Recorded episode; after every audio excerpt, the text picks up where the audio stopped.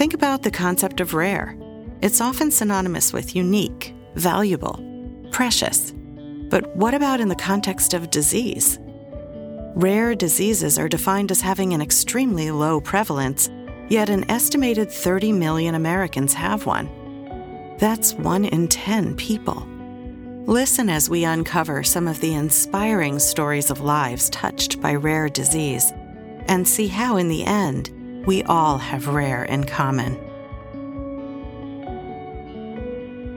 I'm your host, Andra Stratton, and I have a rare disease. Since my diagnosis with partial lipodystrophy at age 37, I've become a voice for my community, first through the creation of the Patient Foundation Lipodystrophy United and now through public outreach and national awareness campaigns.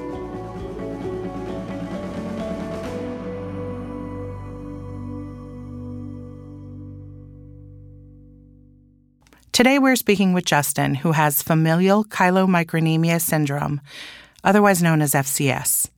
Join us as he shares his story from searching for a diagnosis to managing his condition, and finally, the hope offered by a new treatment. Hi, Justin. Thanks for coming in today. I'm glad to be here. Thanks for having me. So, today we're going to talk about your experience living with a rare disease. You want to tell us a little bit about the type of disease you have and when you were diagnosed? I have a disease called familial chylomicronemia syndrome, or FCS for short. So, we'll talk about it like FCS through it's a mouthful. So, right. Okay, great. Um, so, FCS is a um, the chylomicrons in your body don't work properly, um, so they don't, you can't process fat. So fat stays in your bloodstream um, and works its way to your pancreas and causes pancreatitis. We also can't use fat for energy or to lubricate muscles or joints. So we are deficient in in the fat usage and energy usage for it. Yeah, that's really good explanation. Um, so if it it goes directly to your pancreas. Um, that sounds pretty dangerous. It can be very dangerous. I've been, I would say, one of the luckier ones that is able to catch it before it becomes catastrophic to my pancreas. I smile because I appreciate you saying lucky. I do know that you have had um, multiple episodes of pancreatitis. So, what does lucky, lucky look like to you? How many times? I've been to the hospital um, approximately 30 times. Wow. And then I've dealt with it at home probably double that. So since about 2008, so about 10 years of that. So, since 2008, you've been in the hospital that many times. Were you diagnosed in 2008? No, I was actually diagnosed uh, three years ago. So, I went from 2008 to 2015 without having a diagnosis. And what what was the uh, what was the explanation for these episodes then without a diagnosis? That's uh, kind of amusing because there's a lot of explanations, and Yeah. some of them were as um, you're too fat. You need to lose some weight. If you lost some weight, you wouldn't have these problems. Right. Um, you're a closet drinker. You drink Yep. too much alcohol. Um, As you know, my community in lipodystrophy also receives those two reasons. And That's almost the, the primary thing that they're told is it's your fault and you're not telling us the truth. yeah, And that's how does that feel when that happens? it's devastating. I mean, you think of all the things that you're trying to do to help fix the problem, and they're saying that you're not doing those things, and you're you're basically just disregarding what they're trying to help you with. So, after the first time in 2008, even though you didn't receive a diagnosis, did you make changes? Did w- was there anything that you thought, "Uh oh, I'm in trouble. I need to do this"? Did you know? I knew that there was a problem and there was a reason for it, but we didn't know why. So I started a program where you drink shakes, fat. And we found out later that they were fat-free shakes, Okay. and that was the reason this worked for me. I Oh, lost. so that was an effective. It um, was. Okay. Uh, the problem was that's all you had was shakes. So for three months, I was on a shake diet and exercise plan, and I lost over 100 pounds, and my triglycerides came down, and I felt great and I had energy. But then when I weaned off that program and started introducing food again, uh, I went right back to having pancreatitis. Yeah, that is not necess- that is not a sustainable No, unfortunately, explanation or or not a sustainable lifestyle just shakes for the rest of your life so you went on the shakes uh, exercise lost the weight uh, although to be clear it was not the weight that was the problem Right. it just happened to be that the shakes were fat free Exactly. and then when you started to reintroduce um, food like ev- everyday life food you start to get sick again Yeah. so what what what did you try next? Um, actually, I when I started introducing food again, I got another round of pancreatitis. Um, that they said it was a gallbladder issue.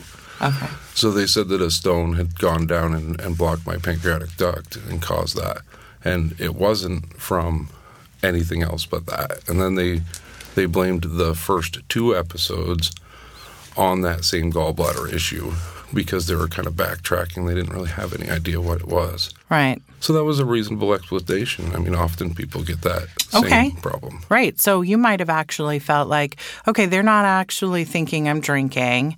This is something that could act. This could be the problem, right? Right. And how, and when did you figure out that was not the problem? So I had my gallbladder removed. Okay. um, about three weeks later, and then about three months later, that I got pancreatitis again. Yeah.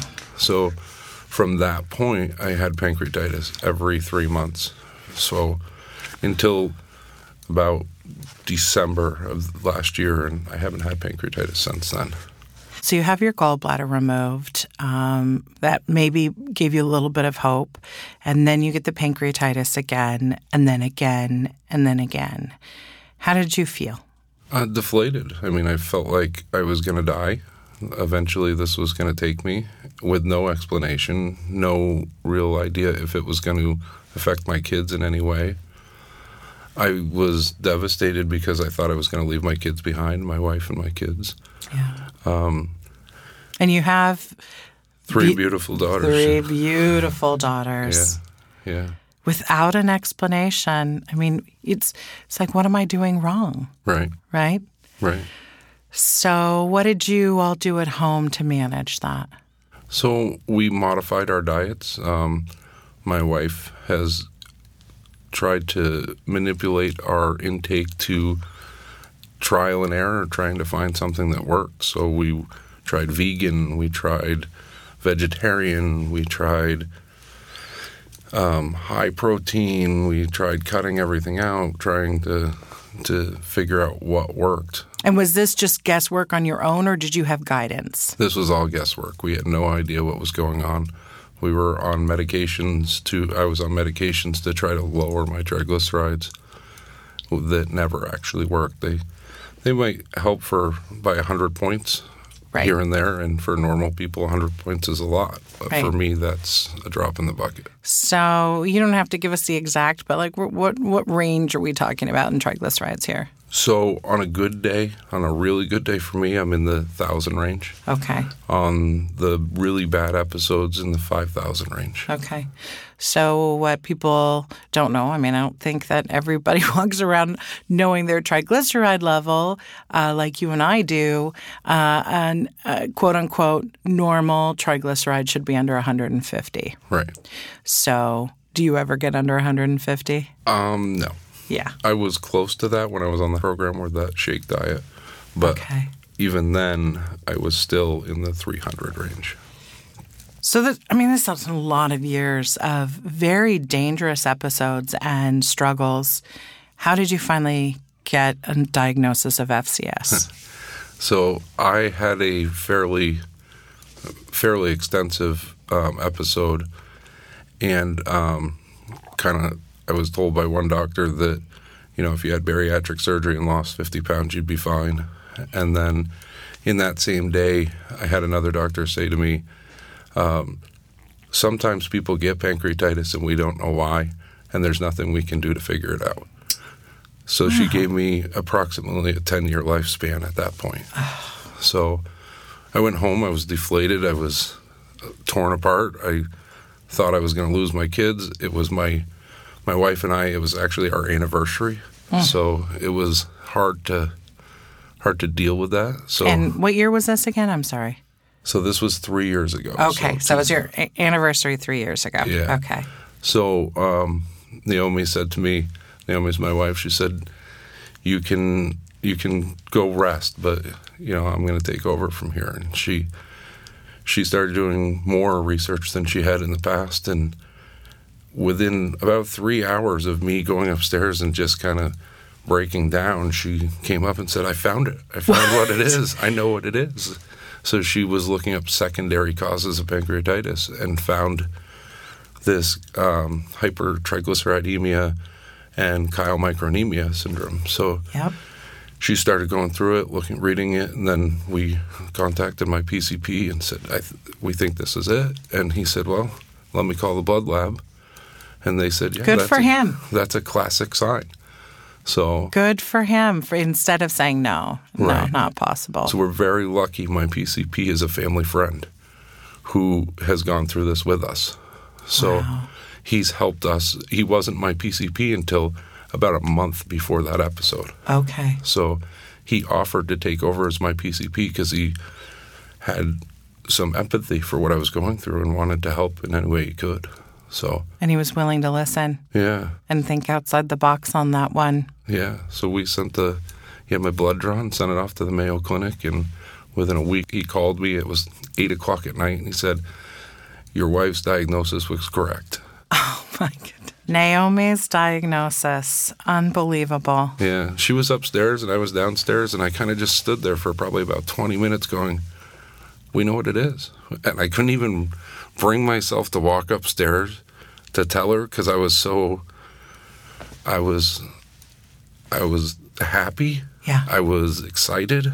I was nervous for what that meant because I really didn't know the depth of it. Such a flow of emotions, right? Did he say, okay, this is what it is and this is the game plan? Or, I mean, did, did you even think about that yet at the moment? at that particular time, it was okay, let's celebrate this win Okay. and let's move on and figure that out after. So the for about 24 hours, it was Naomi doing more research, trying to figure out more. But the the actual familial chylomicronemia or FCS was not in the hospital system. So when she was telling him about it, he goes, "I can't find that in our system." And she goes, "He goes, where'd you find it?" She said, "Google." so he actually started googling it and doing more research and and trying to help us figure out what we could do. So Yeah. It's, you know, it's interesting because I think sometimes Google gets a bad rap. However, the internet is an incredible tool for rare disease. it is. It really is. And so, I mean, it doesn't mean you read something and five minutes later that's you're an expert. But if you read something and you've been living with this disease for your whole life, I think there's something very impactful of saying, you know what, I'm pretty sure this is it. And having the support of not only my family but the physician, my PCP, Yep. made all the difference in the world. If I and his have him- willingness to say, okay, let me do some Right. work on this. exactly. So if, if it weren't for those two aspects of this, I might still be in that undiagnosed area. So that was about three years ago, right? Yeah. I happen to know a lot has happened in your world since then. What happened next? So um, we we actually came down to Boston and found tried to find some doctors that might know more about it because the what we could find was 20 year old research um, that really wasn't something that most doctors touched on. So we were trying to figure out who we could talk to. Naomi went through um, Rare Connect and um, and Facebook trying to find any community that might know something more about this. And uh, we got hooked up with a biotech company here in Boston, and and um, it it kind of exploded from there. They helped guide us to uh, what they were working on, and and understanding our story and connecting us with other people. So, for someone who struggled, really struggled to to be validated in, in this in this battle, what does it feel like to talk with other people who have shared uh, the, the sim- similar struggles as you have, shared the same disease. It's a, a relief that I never thought I would have. It's um, I finally have some people that I can say, "Hey, I did this and this happened," and they go, "Oh yeah, that happened to me too," and I'm not the only one. So it gives me peace of mind. It gives me hope for the future. It gives me direction to go in. And we don't know the end result yet, but we know that there's something out there that we can reach for. Right. So, how has your diet and lifestyle changed since you know you have FCS? So, I eat less than 10 grams of fat a day. Um, I low sugar intake because that converts to fat. Right. A lot of people don't know that. The sugars, those refined carbs, right. get processed by your body and then up oh, there's your triglycerides. It's not just fat. Exactly. So it's been a challenge in the sense that not a lot of people understand why. Oh, you can just have that today and you'll be fine. Just don't eat any tomorrow. Right. That's unfortunately not how it works. It's not a savings account. right. Exactly. Right? It's an immediate transaction. So I am lucky because I have a supportive family and wife who my wife knows that food is important to our family. I grew up with food being important. It, it's how my grandmother used to tell us that she loved us. So Naomi developed over a hundred recipes that are either very low fat or fat free. Um, right she created my favorite food is lasagna, and she made a lasagna that's next to no fat in it. So I love lasagna, and I too have to pay attention to fat and carb intake. And so, like the Italian food is like, how do you miss you miss your Italian food? Right. So that's that's really fantastic that she's come up with these solutions for you. I truly owe my life to her. She is she's saved me from from not having a diagnosis to eating what I shouldn't be eating to suffering. She's saved me in so many ways that I owe most of, if not all of this, to her. So, how does your family eat? So my my kids have elevated triglycerides as well. So my three daughters do.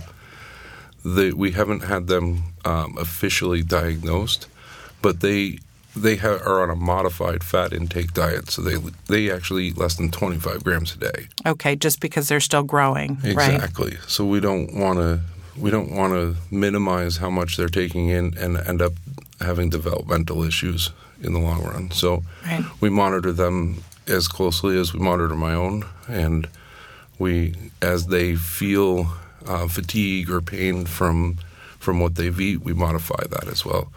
So it's a trial and error. It's a lot of paying attention to every little thing, isn't it? Yeah. And so the kids have gotten on board to the point where we'll go out to eat and they'll go recon the food that's there and come back and go, Daddy, you can eat this and this and this. Mommy, you have allergies, you can't eat this or this. You need to stay away from that. So yeah. there are little our little soldiers that go out and protect us. So well, I, I really appreciate that. I mean, I think some people feel very uncomfortable having the whole family involved, um, but it seems like a really effective way that you all manage it together. Well, the reality of this is I can't do it alone.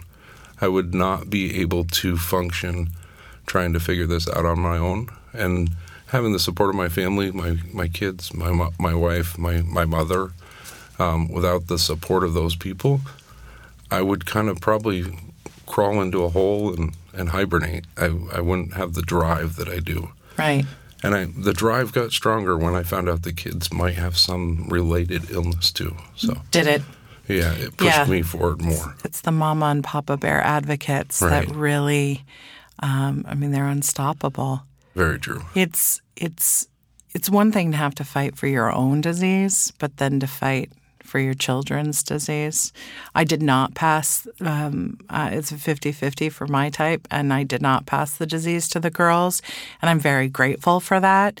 Um, but I still think of all of the, the children in the community. Um, and our littles, and you just think like I, we've got to make it easier for them, and that's, right? That's what we're here for now. I mean, once we found out what was going on, we realized there wasn't enough information out there. So between us and, and the other people of our community connecting, we've been able to push forward and try to help those people that haven't had any diagnosis to this point. So now, I mean, you're learning so much. Naomi is learning so much. What what do you share with your physicians, and what do you want them to share with other people? So my my physicians, my PCP is is uh, very committed to helping us figure out more and being involved in, in awareness. So our goal is to raise awareness for the physicians.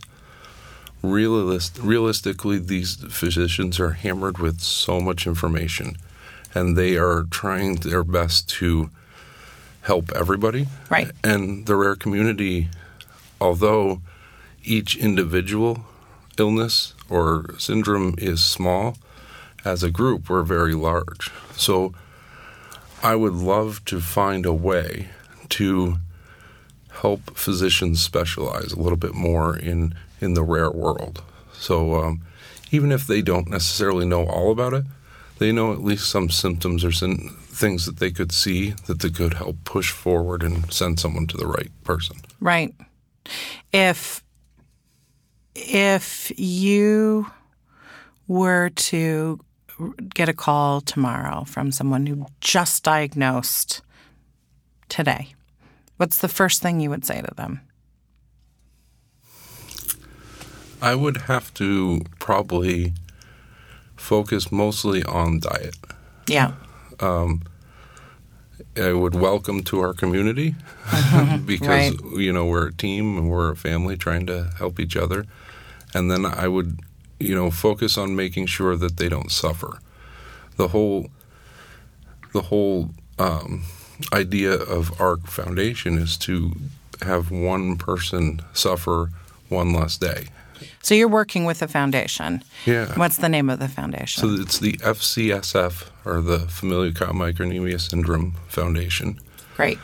Um, we've been together for two years now, and uh, we're very much in our infancy, trying to not only help um, raise awareness to physicians, but the FDA, and just get the the diagnosis out there to other patients that have been misdiagnosed. Right. Well, I mean, it's a, it's a whole world. I mean, you you were going around, you know, going about your life, and then you finally have a, a, a name for your condition, and then you have to not only figure out how to educate yourself, but then turn around and educate others. It's like it's it's like learn as you go. So diet, less than 10 grams of fat and keeping, you know, really paying attention to your sugar intake helps. Is that enough? Um, exercise is always important. Um, so because we don't have that fat that helps lubricate joints, Right. we also have early onset um, arthritis and uh, muscle fatigue. Um, so I've found for me that continuing to keep moving and, and co- keeping exercising helps. Um, so I don't kind of lock up and, and freeze up. right. So And is that enough? Like, so if it, so, c- could you say like, oh, okay, well, just eat right and you're fine? we base that 10 grams on you still need some fat in your diet, even though we can't use all of it. And that fat still builds because it's hard to get it out of your system. So just because it's 10 grams doesn't mean it, it goes away after one day. It kind Right. of builds and builds. And then it's really not if you're going to get it again, it's when. So, is there a treatment to prevent that building? So there is a um, drug in trial that um, hopefully will help with that. Um, it's really looking optimistic from from my perspective. It looks like it would be not the end all, but it will definitely help us with a, a better quality of life. And just the the idea of that potential treatment or a potential approval, how does that make you feel?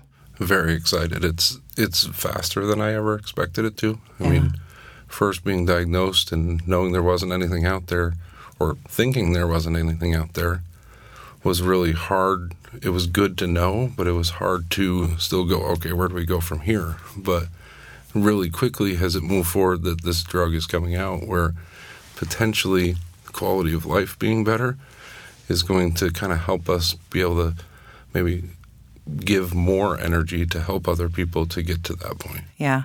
So you've got kids and no treatment yet, but a potential of treatment. What? How does your family feel about this treatment? So before then, before this came up, uh, we lived in five year plans. We lived in let's do whatever we can to get ourselves to a point so that if I'm not here in five years, my family can still move on. That gives me goosebumps. My daughters stack firewood. They know how to mow the lawn. They know how, my wife knows how to cut firewood. She knows how to live and continue to thrive without me. Now we're actually planning on retirement. I never thought I'd get to retirement.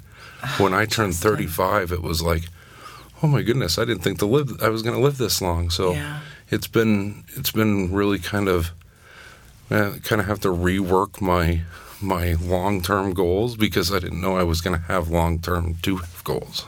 So I love that. I mean, I live in the country too, and so I love having kids be self sufficient. But I mean, the idea that you need to teach your children self sufficiency because you're expecting not to be there um, that's a lot to bear. It, was challenging. It um, it was kind of the way for me to feel like I'm leaving my kids a legacy of of how important it is to be able to provide for yourself and and not necessarily need people to to feel sympathy for them because they could push through. Right. But it was kind of my only way to to leave the let them know I love them and I'll always love them. So when they're doing those things later in life, they'll go, "Oh, my dad taught me how to do that," even though he wasn't here very long. So. So very recently, you mentioned that there's a potential treatment, and the FDA has the F, the FDA Advisory Council has advised the FDA to approve this treatment. It's not a final decision. You still have some time. Um, did what did you say to your family when you found that when you found out? Um, we got the news and we kind of did a little happy dance. Uh, especially my wife was still at work and jumped up and did a happy dance in the middle of work. Yeah. Um, the idea of that light at the end of the tunnel being that close is is really exciting. Um, a little scary too because you don't necessarily know what that means after. But we're kind of looking towards that. What do we get to do now? Where where do we get to go from here? Yeah. What did your kids say? They were very very excited because they've they've seen me go through the pain and and the suffering, and they've felt the pain themselves. So it's exciting to know that eventually. I know that in the rare disease community, not everything is is easy, and so there will be more roadblocks. But you have a few answers. You have a huge support system, and we'll all work together. Um, you know, not just your disease, but your disease and my disease communities can partner and say, all right, we've got to learn more about fat. I mean, we really can be in this together and, and work together to to fight for solutions for all of us. And I've found that actually getting to meet other diseases that are not even related to what I have has actually helped me under get more have more empathy for rare disease in general and have more um, passion and drive to help the broad rare disease community opposed to just one thing. Yes. It's not about just us, it's about everybody that's suffering through any type of disease. You're exactly right. I mean, I didn't ask you to say that, and it's 100% true. We have very similar challenges. Our day to day diseases are different, but we really can help each other in so many ways. Thanks for listening to this episode of the Rare in Common podcast.